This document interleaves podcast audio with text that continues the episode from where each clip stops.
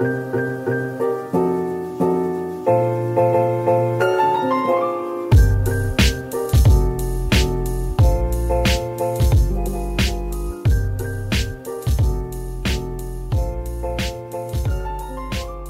大家好，我是奕哥江一昌，欢迎来到全新单元江江讲讲。在这个单元里呢，我将跟各位分享过往在美国职棒以及台湾职棒所遇到一些有趣的人事物。那跟我们这个一问一答这个单元比起来呢，我比较希望这个单元是带给大家比较轻松的一个感觉哈，就像朋友在聊天，然后讲故事一样。哦，那如果各位呢有什么特别想要听的有关于美国职棒或台湾职棒以前经历的一些故事呢，或者是呃有任何的意见，也都欢迎各位来到这个这个 podcast 下面的留言区，那做一个留言，也让我们知道，那我们也会去做一个参考。那接下来话不多说，我们就来我们今天第一集的内容哦。好，第一集要分享给各位什么故事呢？哦，我相信如果各位对我之前的工作经历有了解，又或者是你有听过我去上这个之前 Hito 大联盟的分享的话，那你们就会知道，我之前在小熊队任职的期间有两年是担任所谓的这个复健体能教练的工作。而也就是在这段期间呢，在二零一三年的时候，哦，小熊队的复健名单上面同时出现了三个名字，哦，那这三个名字，我想对于任何关心亚洲职棒的球迷来说，哈，任何一个都是神一般的存在，哦，所以这三个名字呢，就是林昌勇、藤川球儿以及郭泓志。也就是因为我当时担任复健体能教练这个职务的关系呢，我非常荣幸有这个机会，同时可以有协助这三名选手。所以呢，今天这个第一集呢，我想说来下一题重要哈，所以我们就来谈谈我当时哦跟这三位选手合作的一些经验，哦，包括他们怎么进到球队，要怎么样来到，为什么会来到这个球队的附件名单。那再来就是说他们一些相处或训练中间的一些过程，那以及最最后再讲一下后续他们在这个小熊队或者在职棒的一些发展。好好，首先第一个讲到林昌勇哈，所以林昌勇来到小熊队，其实那时候已经是生涯比较末期了哈。他那时候已经当然在韩国已经是非常有成绩，然后后来去到了我记得是养乐多队，也是担任养乐多养乐多队的守护神，那也是成绩非常好的一个救援投手。那不过呢，在生涯末期的时候呢，他来到小熊队的时候，他刚好动了第二次的这个 Tommy John 的手术，而且很有趣的是，他来到小熊队的时候，他复健是还没有完成的，也就是说，他在二零一二年的时候在日本动了这个手术，那二零一三年的这个休赛季的时候就跟小熊队签下这个合约，也就是说，他跟小队签约的时候，我们就已经很确定的知道说，他在二零一三年至少在前半段是不会出赛的哈，所以这是他在这个合约比较有趣的地方。有点像是现在这个富邦跟郭俊麟这种合约的感觉，就是签了约，但是我没有办法马上用到这名选手的感觉。对这个林昌荣选手的印象呢，就是他 很有趣，是在第一天哦，他带了非常多的人来哈，包括他的经纪人啊，他的当然翻译一定会跟着哦，球队这边也有帮他请了一个翻译，应该合约内容有要求嘛。那第三个是他自己还带了一个所谓这个物理治疗师，那这个治疗师呢，日后也可以聊，是一个非非常有趣的人，他是应该是当下当时在这个养乐多队的这个物理治疗师哦，那也是前选手，非常好，非常有趣的一个人。不过来对林昌勇第一个印象就是他带了好多人来哦，包括之后日后有韩国媒体来。来美国，针对这个林昌勇或一些韩国选手做一些专访的时候，有访问到我们的复健防护员，这对于林昌勇的第一印象，他那时候也讲了说，哇，他带了好多人来，好，表示说这个阵仗是很大的哈。那相对的，毕竟以他当时在韩国职棒跟日本职棒的地位哈，所以他的待遇，他对他自己在这个球队的待遇跟要求哈，其实。蛮多的哈，我那时候记得，呃，对我比较有影响的是，呃，主要是两件事情。第一个，他跟球队跟复健组一起训练的时候呢，当然都会先暖身嘛。那他跟球，他跟我们的复健组的选手暖身了大概两天之后呢，他就要求他的治疗师写了一整张 A4 的纸哈。那可以看到这个治疗师其实非常用心，他是很明显，他英文是没有到那么好，可很明显他应该是用翻译机哈拼拼凑凑写了一整张 A4 纸来告诉我说，为什么林昌勇选手呢，他。需要有自己的这个暖身课表，所以说他不跟球队一起暖身。好，那当然以林昌勇在球界的地位，跟他这个毕竟也是一个有成绩的前辈嘛，那当然这样子的要求是其实也算合理啦，也不算是也不算是不合理的要求，所以也是让他自己做。那包括他很多的训练课表，其实也是自己在做。不过也就是因为这样子的这个待遇上、身份上的认知的不同呢，其实到后期他跟球团产生了比较多的这个。沟通上的误会，也就是说，你可以可以可以想象，以林昌勇他当时在生涯上，在日本跟韩国的这个丰功伟业哈，他来到了美国，他应该理所当然会希望认为说，就是球队就是应该要给他一些就是非常接近大联盟明星级的待遇哈。但是其实你要知道，在美国，对于美国人来说，林昌勇是一个，并不是一个已经在大联盟有投出任何成绩的选手。所以在这个美国的球团一些工作人员在面对林昌勇的时候，当然知道他签的是大联盟合约，所以。戴蒙选手该有的一些待遇一定会给他，可是很多时候他在提出进一步要求的时候，那其实在这个部分，那就跟当时的美国球团的一些人员产生了一些误会哈。那这个地方不过就后面就不阐述哈。不过呃，另外一个很有趣的东西是这个他传接球的习惯非常特殊哈，他也是非常大到这个复健后期，他的这个肌力啊各方面传球的背力其实建立回来之后呢，他的传接球在至少在那个时候我是比较少看到，他是。他的长他的长传是拉得非常远的哈，是从从右外边向可以直接拉到这个中外野的这个 warning track 哦，墙角边。他的长传跟一般人又不太一样，是他几乎是用小便球的方式把球丢回来哈。他他丢了球，其实以美国的认定是不太有质量的哈，他就是往把这个球的仰角丢得非常高。哦，然后就轻轻的丢，感觉好像根本没有出到五分力，可是这个球 就是可以跑得很远哈。其实当下在看的时候是觉得说非常有意思哈，就是很少有看到人是用这种方式来做传球的调整。那这样子的传接球的这种方式呢，其实如果明年球迷进场进场有机会哦，可以去看看，就是这个同一次的潘威伦前辈他在。赛前传接球的时候，也是利用这种方式，就是他在退了一段距离之后，他也不是用吹的，他就是把球丢得很高，然后轻轻的丢，但是这个球就是会倒。哦，这个我的我对我来说，我认为还是蛮特别的这个传接球这种方式。那林昌勇后来呢，他。在九月扩编的时候，他是有上大联盟的哈。不过这个如果你问我的话，我认为那个时候比较有点像是圆梦性质哈，因为毕竟其实复健当然有健康，可是他在这个复健赛在小联盟投出的成绩，并没有到特别的让球队有非升他不可的理由。那当然，毕竟他签来，他那时候愿意在汤米将第二次，然后签来小熊队，我认为很重要的一个部分就是他希望可以上大联盟嘛，至少他可以。跟人家说哦，我上过大联盟这件事情，所以球团也算是有成全他的这件这个要求，也让他上了大联盟。不过隔年，在他回到小熊队春训的时候呢，球团就将他释出了。那也从这个释出之后，他就回到亚洲发展。那我如果印象没有记错，其实后来回到亚洲，他还是有一定的宰制力哈。好，那接下来讲到这个藤川球儿哈，藤川球儿跟林昌林昌勇最不同的地方是，刚才讲林昌勇是生涯比较后段，而且是受受伤的状况之下才来到小熊哈，所以是一来就在复健。那藤川球儿那时候是透过入闸制度来到小熊，也就是说他是一个如日中天的选手，是而且是处于生涯巅峰的一个选手哈。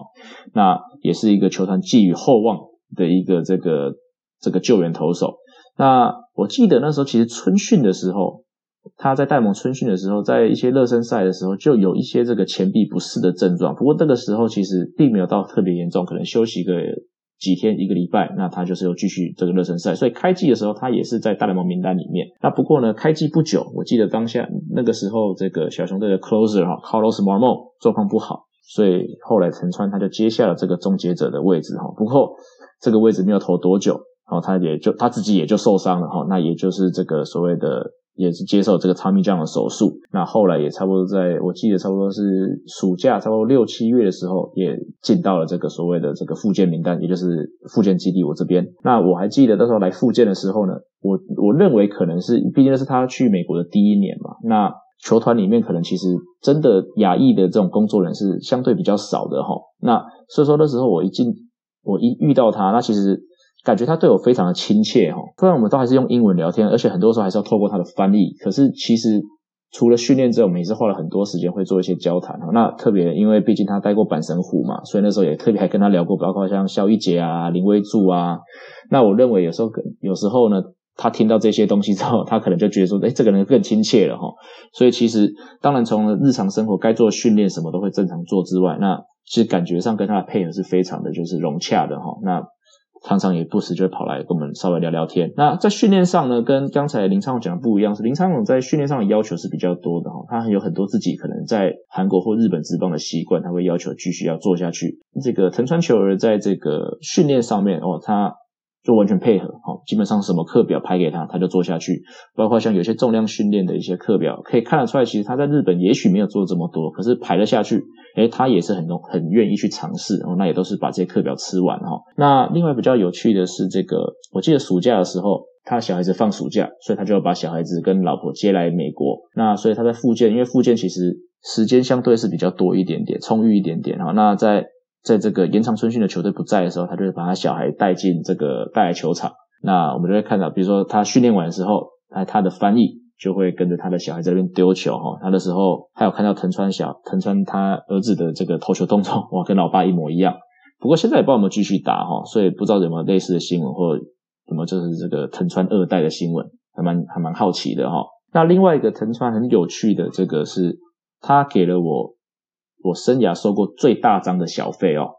哦各位如果知道，其实，在大联盟这个等级，大部分这些选手对于就是照顾他们的教练啊，或这个防护员或工作人员，其实他们都是心存非常感激的哈。所以其实有看过、有听过各种，之前都听过各种的故事，包括哦送房啊、送车啊这些故事，其实都有。这个日后如果有机会，也会做一整集这种哈 小费的故、小费文化的这个故事哈。那藤川球人呢？哇，他那时候我记得训练，后来跟他复健到一段时间之后，他有一天就拿了一张塞了一张支票给我，然后就很简单说哦，thank you 这样子，然后就表示说很明显那个其实就是个默契，就表示那个小费。那当下其实我也没有当下摊开来看嘛，就像我们在你去结婚，你收到红包，你不可能当下把它拿出来数数钞在人面前数钞票一样是没有礼貌嘛。所以我回到家之后，我把这张钞票摊开来，哇，那个数字真的。才了解哇，大联盟的世界真的是跟我们想象不一样哈，被贫穷限制了我自己的想象。那那个数字呢，当然不便透露实际是多少啦。不过我可以告诉，就是可能应该是至少现在大概有一些人可能两个月的薪水是有的哦，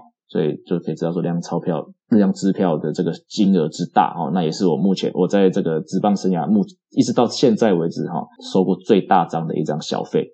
那后来，当然，藤川在这个复健结束之后，他在二零一四年就回到小熊队的大联盟哈。那当然是健康的，不过成绩一直没有在美国职棒是投的没有到很理想。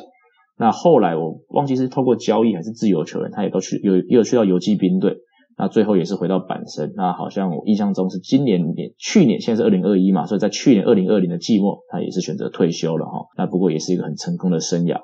好，那最后呢？我们讲到的就是我们台湾自己的选手哈，郭宏志哦。那讲到郭宏志哈，那我必须要讲这个，真的是我在我的职棒生涯里面遇过，应该算是我最尊敬的一个先辈哦，或选手哦。那我会这样讲，绝对不是会不是因为我现在在台南都在使用他的健身房训练选手的关系哈，真的是因为他不管是他的训练态度，还是他对学弟的一些帮助，甚至他对我个人私人的一些帮助，以及一些互互动哈，都让我非常打从心底。就非常尊敬这名选手哈。那郭同志，我记得当年的春训，他是在水手队春训。那在春训尾声的时候，他就被水手队释出。那事出有一段，也过了一段时间，也大概在五六月的时候，在延长春训的期间，迁来小熊队。那很特别的一件事情，我记得是因为他之后春训在水手，所以他租的他的租的地方也是在水靠近水手的春训基地哈。那那个基地离我们小熊队这边大概车程是一个小时以上哈。那可是我记得延长春训的时候，我大概每天早上七点之前要去上班哈。那每次我到重量室的时候，他已经满身大汗，在那边做一些伸展哈，比方说他已经很早更早就到，然后可能已经做了一些体能训练，然后自己已经自然放松了哈。所以这样子的一个训练态度哈。那数十年如一日，包括后来回台湾也还是这样，维持这样的训练态度哈。那刚来的时候呢，我记得可能也是因为像藤川刚才讲到嘛，毕竟在他乡遇故知嘛，像藤川，包括我们两个是语言隔阂，可就是因为亚洲脸孔，他都觉得很亲切哈。那当然，郭泓志先辈来到小熊队。遇到一个台湾人，那他可能也是觉得特别亲切的关系，所以当时都是找我传接球哈，那也很有幸可以跟公司，那时候当然也很有幸可以跟公司传接球。比赛的状况，我记得那时候他其实是在我们有在延长春训队内的一些这种对抗赛有出赛哈。不过那时候感觉，因为我们都知道郭宏志其其实在生涯期一直受到所谓投球失忆症的一些这个困扰哈。那我记得那个时候应该还是有一点点问题哈，尤其是面对左打者的时候。我记得他那时候在这个春训热身赛的时候丢到呃，当时我们小熊队前一年的第二指名 Daniel Vogelbach 哦，这个选手后来也是有上大联盟水手队，那今年比较多灾多难，水手好像酿酒人啊一直在换队。哦，但是当时就是一个白人版的 Prince Fielder 的感觉哈，那是直接丢他的头。那我记得那时候很有趣，很特别的是那时候丢了他的头，因为公司球外是很猛嘛，那往头招呼过去之后，但防护员上去看了这个 Daniel Vogelbach 的状况。好，那当然如果有听我们。哦，这个是下一集的这个跟这个防护员的有讲到脑震荡的处理嘛，就是会问他一些就是哦，你现在在哪里啊这种基本问题哈，丢到他已经忘记自己叫什么名字了哈。我记得说防护员后来转述说，这个他上去这个 Vogelbach 选手呢，问他现在在哪里啊，你是谁？哦，他只会他就是已经有点吓傻了哈，他只能会一直重复的说 call hit me，哦 call hit me。哦，郭宏志丢到我了，郭宏志丢到我了哦，被丢到有点吓傻了这种感觉哈，是感觉还蛮有趣的哈。那不过后来因为这个身体的状况，再加上可能控球的状况哈，那也很不幸的在延长春训的尾声尾声哦，那个小熊队也选择试出了这个郭宏志前辈。那不过当然后来哈，他。回到台湾，我们在富邦还有另外一次的这个机会是同队的哈。那那时候遇到前辈，其实他的训练态度完全是没有改变的哈，还是一样，就是最早来最晚走哦。该做的东西，伸展、放松、训练都是不会去少哈，都还是做得非常好。对我印象最深刻的一件事情，就是说呃，他像因为我当时担任体能教练的时候，其实团队会有重量训练的安排。那其实这样的重量训练安排，主要是针对球队上的年轻选手，球队一些老将啊，其实他们有自己的调整节奏，基本上他们如果没有出现，或者要跟我私下约其他时间哦，这样子都是可以被接受的。像那时候我记得国辉啊，甚至像养将、像罗莉啊，他们都会私下再跟我约其他的时间安排做重量。那基本上，所以我安排了团队的重量时间，这些人就不一定会出现。那这个其实就是一个默契啦。哦，那不过我记得郭宏志前辈非常敬业的一个部分是，只要我有宣布说团队重训的时间，他其实基本上他有自己的课表，他也不需要我告诉他什么时候做重量，你看他自己就会有做重量。那他只要我有我有宣布说团队要做重量，他就会私讯我说：“诶，昌哥，那个明天的训练我可能不会做，因为我有自己的课表。”那我也超过一两，我也超过一次跟他说：“诶，其实先拜，你不用每一次跟我讲哈，那其实我们都有这个训练默契。不过郭宏志基于这个对于这个。”这个专业以及我的专业尊重哈，只要每一次我有宣布，他就每一次都还是会私信我说，诶，明天我们要过去哦，因为我会更早的去做训练。哦，这个部分其实一直到我现在都是很印象深刻哈，这样的敬业态度真的是令人非常尊敬。好的，那以上就是我们今天这个将将讲讲第一集的内容哈。那如果还是一样，如果喜欢这样的内容呢，也欢迎你在 Apple Podcast 下面帮我五星推爆。那或者有任何的想法，也欢迎在下面留言让我知道。那今天的单元就到这边，我们下次再见，拜拜。